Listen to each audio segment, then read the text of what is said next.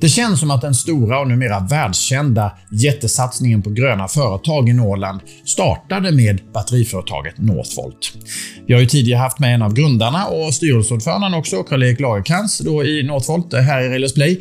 Eh, och då berättade han om hur allt började och visionen för företaget. Men nu har visionen blivit verklighet och eh, Northvolt har fabriker på plats eller planerar att bygga dem på flera ställen i Sverige. Men det finns stora utmaningar kvar såklart. En handlar om elkrisen som vi befinner oss i nu, men minst lika viktigt är då att övervinna kompetensbristen, eller bristen på kompetens. Och Det ska vi bland annat prata om idag med Jesper Wigart som är kommunikationschef på eh, Northvolt.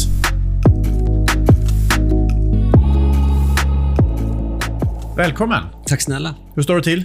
Ja, men det är jättebra. Kul ja. att vara här. Du firar snart fem år på Northvolt, va? Eller? Mer än så, så nästan sex år. Vilket ja. det känns rätt otroligt att kunna säga att vi har funnits så länge. Men ja, jag kom in precis i början och det börjar närma sig sex år. Ja, och idag är ni tusentals anställda. 4 000 var senaste siffran jag hörde. Mm. Så det är ett, ett annat typ av företag idag onekligen mot det jag gick med i här för sex år sedan. Mm. Vilken resa du har varit med om alltså. Du Jesper, jag tänkte vi skulle börja med någon slags lägesbeskrivning av var Northvolt står just nu då. Och jag tänkte vi skulle börja i Skellefteå. För, för i våras då så levererades ju de första batterierna till kund. Eh, är tillverkningen i full gång nu i fabriken i Skellefteå? Den är, det är full fart på arbetet, men fabriken har en, bit kvar tills den är fullt igång. Och det kommer ju vara en gradvis uppskalning under mm. ett antal år egentligen. Mm.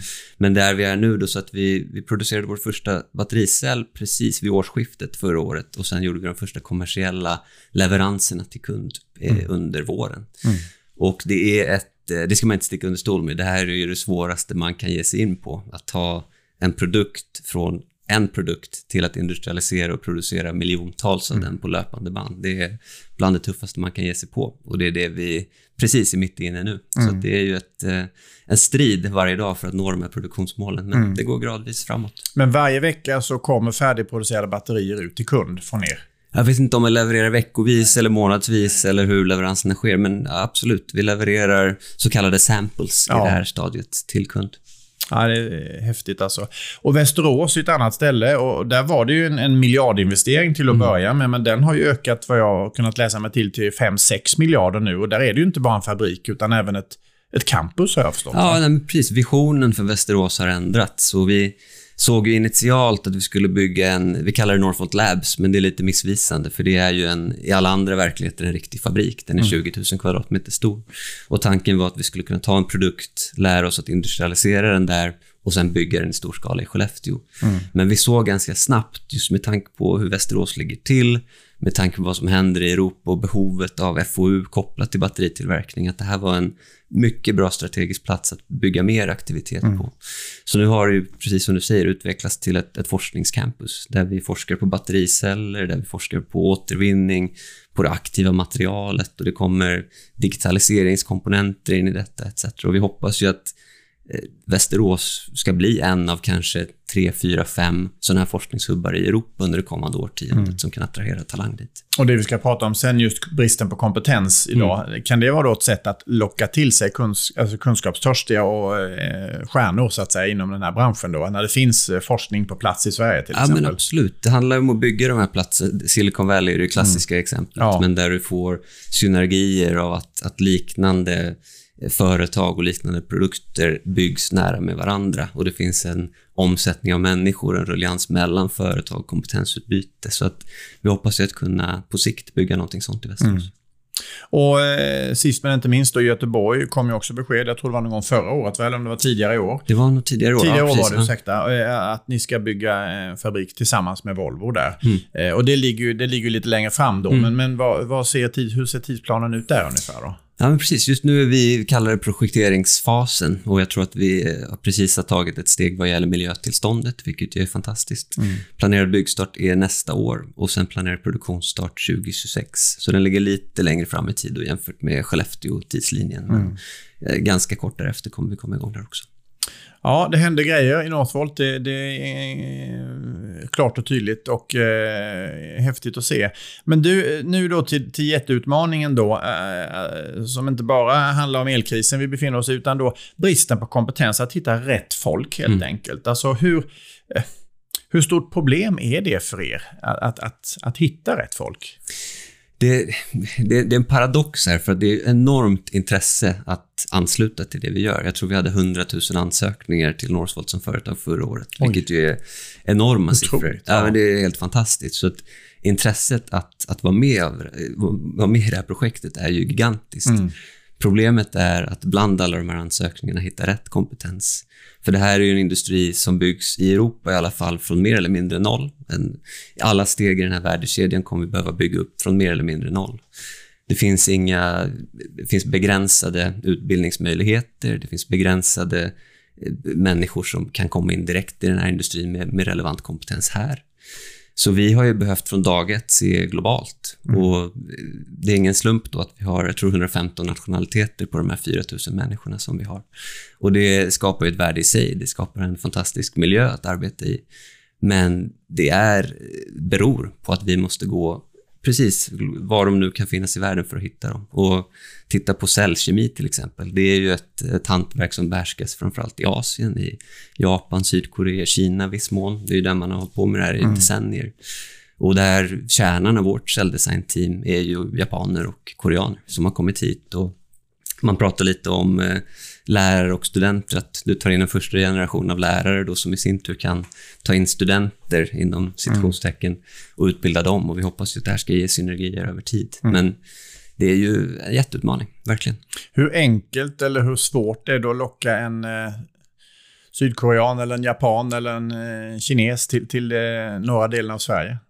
Det är en intressant utmaning. Ja. Och vi, vi, det var ju, när, vi valde, när vi valde Skellefteå var ju det knäckfrågan. Skulle vi kunna attrahera rätt kompetens hit? Jag tror att svaret eh, på den frågan är ja. Att när man ser och pratar med de här människorna som har den här kompetensen och förklarar vilken skillnad de kan göra i sin roll här. Mm. Inte minst kopplat till vår gröna ambition att bygga världens grönaste batterier, kopplat till återvinning. Då finns det ett enormt intresse av att, av att komma hit. Mm. Och sen för en japan att flytta till Stockholm eller Skellefteå, det kanske inte är det som är knäckfrågan. Kommer du från Tokyo, då är väl Stockholm eh, kanske inte jätteintressant oavsett, utan Nej. då kanske man vill ha något annat. Ja. kanske man vill ha närheten till natur och friluftsliv och ett annat liv för sin familj, slippa pendla två timmar på ett tåg. Mm. Så det finns sådana mjuka värden som mm. vi också kan konkurrera med. Men kärnan i det, det är uppdraget, alltså att visa att deras kompetens är unik. Och genom att komma och jobba hos oss kan man faktiskt få utveckling på det och göra världen bättre. Mm. Förenklat sätt, då, men, men göra världen bättre i slutet av dagen. Men jag tänker på det du sa också, att det finns begränsat antal som kan de här grejerna. Då. Vad för ni för dialoger med lärosätena i Sverige, alltså universitet och högskolor? Ja, nej, och den, den dialogen är central. Vi har fört mm. den från dag ett, mer eller mindre. Och vi måste ju starta på alla nivåer. Alltså vi måste ha masterutbildningar av, av världsklass och, och gärna här i Sverige. Vi måste ha det i resten av Europa också. Mm. Men det måste vi starta nu. Nu är det några på gång här, men vi måste ha fler. Och vi måste få lärosäten att jobba tillsammans och koordinera sig själva för att skapa det bästa möjliga ekosystemet kring det här också. Men hur upplever du att intresset eller gensvaret är från, från lärosätena? Ja, men jag tror att det, de förstår det och de förstår att det här kommer att ske och de förstår sin plats i det. Sen så hoppas ju vi alltid att det skulle gå snabbare, mm. men, men, det är ju ledtider här också. För de som börjar nu, då är det ju fyra, fem år fram i tiden som vi kan komma åt dem, så att säga. Så vi måste jobba på parallella spår hela tiden. Men sen är det, det, det är ju såklart högre utbildning, lika viktigt är yrkesutbildning. Vi har ju roller som operatörsroller till exempel, där du kan via en bryggutbildning eller en yrkesutbildning gå från ett helt annat yrke in till vår produktion. Och vi har sett, vilket är intressant, då, att de som har gjort det, oavsett vad man har gjort tidigare, om du har jobbat i en annan typ av fabrik eller om du har kommit som hårfrisörska, som vi vet att någon har gjort, mm. tagit den här utbildningen, och gör ett jättebra jobb hos oss. Blir snabbt skiftledare, snabbt kommer in i ledande positioner. Så det finns vägar och finns brygger, men vi, vi måste jobba hårt och med många olika fronter mm. för att få det att funka. Men det låter när, när du pratar här också som att ni också är ett kunskapsföretag. Att det inte bara är liksom, alltså batterier, ursäkta, men det är så att det även är liksom, ni vill satsa på liksom odla forskning, alltså kunskapen inom företaget också. Ja men verkligen, i någon ja. mån är vi ju det. Um, och vi, jag tycker vi har ett ansvar också. Alltså att när vi nu drar igång detta med vad det kräver också av samhället för att få det att funka i termer av infrastruktur och andra typer av satsningar. Att det här är ju vårt sätt också att kunna ge tillbaka. Att mm. vara en, en katalysator på något sätt för det här. Även andra företag, även andra delar av den här värdekedjan att kunna mm. dra nytta av det som vi gör. Då. Jag hade Henrik Henriksson i studion här i somras, eh, vd på Portugal Green Steel, som då kommer från Scania, eh, lastbilstillverkaren, men jag tror det är 50 000 anställda. Och, till det här, och så började han i det här nystartade företaget. Men han, han befinner sig också i kompetensbristproblem då helt enkelt och menar att där tänker han ta med sig till Boden då eh, erfarenheterna från Södertälje, där man har jobbat väldigt mycket med nyanlända och kommunen och så vidare och snabbt få in folk i arbete. Hur, hur tänker ni kring det? Ja, men vi har, jag tror att det är en, en klok tanke och vi har liknande ambitioner. Vi har har bland annat ganska tidigt jobbat med Arbetsförmedlingen eh, nationellt i Sverige för att se dels sondera intresset runt om på olika platser men dels jobba med till exempel den här gruppen. Vi har ju inget krav på att man ska prata svenska hos oss till exempel utan det handlar om att kunna hantverket och kunna kommunicera på begriplig engelska.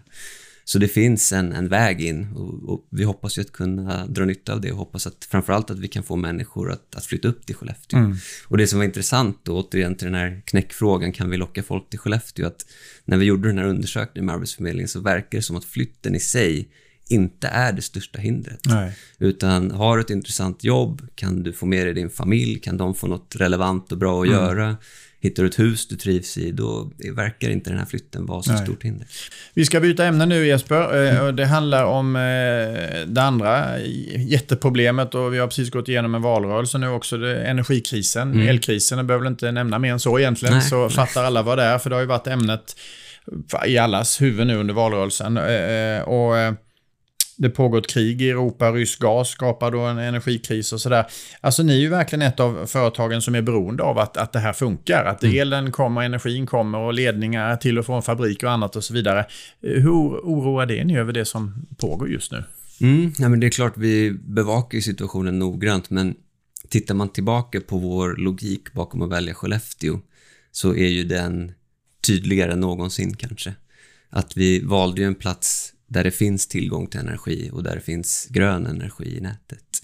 Och titta, även om, om elpriserna nu höjs så är ju vår relativa konkurrenskraft jämfört med våra konkurrenter som ligger på andra platser i Europa har ju stärkts. Mm. Så att på kort sikt är vi inte särskilt oroliga, men på längre sikt, givet våra expansionsplaner etc. Mm. Vi pratar ju inte bara om Göteborg, vi pratar om Borlänge, vi pratar om Tyskland till mm. exempel. Mm. Så kommer det ju behövas fokus från politiken för att bygga ut kapacitet och göra det snabbt. Mm. Både vad gäller ledningar för att kunna ut, utöka, eh, vad säger man, utöka möjligheten att föra el från, ja. från norr till söder, men också att tillföra ny energi in i mm. systemet.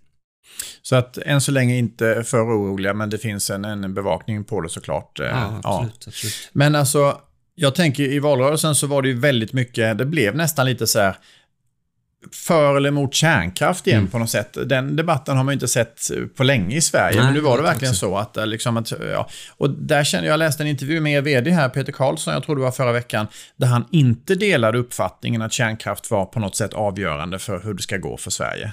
Eh, mm. Delar du den, den åsikten som, som din vd har där? Att, ja, och jag tror framförallt att det finns ingen motsättning här. Alltså, man pratar ju, det har blivit en märklig diskussion där man sätter vindkraft mot kärnkraft mm. när vi i själva verket behöver både och. Mm.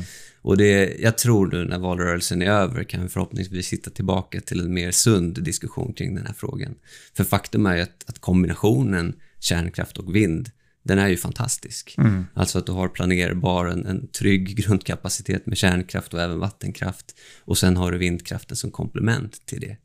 Så att jag tror, och det, jag tror att det är det Peter är inne på också, att det, kärnkraften är inte enda lösningen här, utan det här måste man se över hela paletten av åtgärder. Mm och lägga konflikten åt sidan väldigt snabbt. Har det blivit för förenklat hela den här energidebatten? För jag menar, från att knappt ha pratat alls mycket om, om energiförsörjning och elledning och annat så är det verkligen top of mind för väldigt många nu, väljare och så vidare. Alltså, blir, riskerar det då att det blir, problematiken blir lite förenklad på något sätt? Att man ser ja, det svart eller vitt på något sätt? Liksom? Ja, men det tycker jag. Sen, ja. Valrörelser är ju speciella. Det handlar mm. om att få ut ett budskap på ett par sekunder, så jag mm. förstår i någon mån att man, att man jobbar med den typen av budskap. Men mm Absolut är det ju förenklat och som vi var inne på, motsättningen finns ju inte där.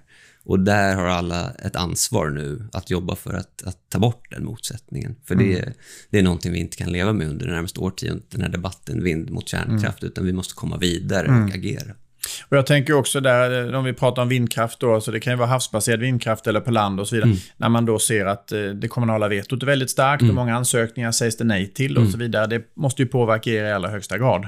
Ja, absolut. Nej, det kommunala vetot, då går du längre ut på internationellt vatten. Finns det andra problem som säger nej till det?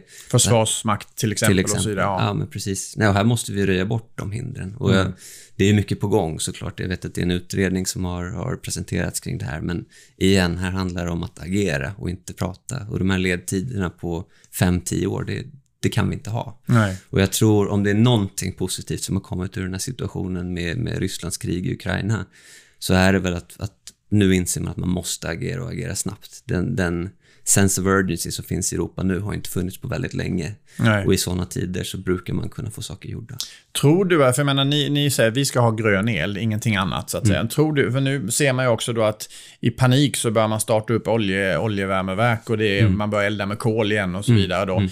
Man säger att det är liksom tillfälligt och sådär, men mm om man då tänker liksom miljötänket, mm. det får ju ta några steg tillbaka. Är, det, är det en tillfällig bump in the road, tror du? Eller liksom riskerar vi att det sätter sig på något sätt? Att miljörörelsen, eller mm. miljöarbetet, inte riktigt går framåt som vi vill? Det är en jättebra fråga. Jag hoppas ju verkligen det. Men jag, jag ser med oro på diskussionerna i Europa, i andra länder, kring att, att återstarta kolkraftverk mm. och satsa mer på det. Så att, jag hoppas verkligen att man tar tillfället i akt att satsa på rätt saker. Sen att man gör det här i vinter, det, det förstår jag givetvis mm. för att håll, liksom, lyset ska vara på här mm. under vintern. Men långsiktigt måste man ju komma tillbaka till en mer hållbar plan. Jesper, en sista fråga innan jag släpper dig. Det ju, den får faktiskt alla gäster. Det är så Railers är teknikkonsultföretag och vi befinner oss då mitt i den här stora omställningen och jobbar med eh, många olika saker i det här då. Eh, hur tycker du vi ska tänka i den här väldigt mm. spännande och omvälvande tiden? Mm. Eh, nej, men jag har en, en fundering och det, jag kopplar det till batteriindustrin och lite det jag var inne på tidigare. Att visst, vi bygger batterifabriker, men under de här batterifabrikerna i värdekedjan kommer det krävas enorma investeringar kring komponenter, kring aktivt material, råmaterial, utbildningssatsningar, forskning och utveckling som behövs för att den här industrin ska bli verklighet. Och här kommer det uppstå enorma möjligheter för företag precis som Railers. Mm. Och jag tror att här handlar det om att ganska snabbt hitta en nisch att hitta en specialitet som man kan gå in och ganska snabbt ta en stor marknadsandel på. Mm. Så det skulle vara mitt råd. Jag, är mm. lite, liksom, det, jag ser ju gärna att, att, andra företag tar en del i den här batterivärdekedjan, mm. så det är lite self-serving möjligtvis. Ja. Men det skulle vara mitt tips, att titta noggrant på de här möjligheterna som kommer att finnas här under det närmaste årtiondet och agera snabbt för att hitta sin plats. Låter jätteintressant. Tack för tipset och rådet. Eh, det var jättespännande att du kom hit Jesper eh, och pratade om utvecklingen eh, för era anläggningar nu och, och, och även utmaningar och problem. Men problem och utmaningar är till för att lösas, som man brukar säga, eller hur? Så är det. Ja. Tack snälla för att du kom hit. Tack snälla. Och tack för att ni tittade. Jesper Wigat idag, alltså kommunikationschef på batterijätten Northvolt. Vi hörs snart igen med nya spännande gäster. Hej då! Du har lyssnat på podden Nytänkarna med Jesper Börjesson. Vill du se en filmad version av det här samtalet och andra intervjuer så finns vi på Youtube och där heter vi Railers Play. Tack för att du lyssnade!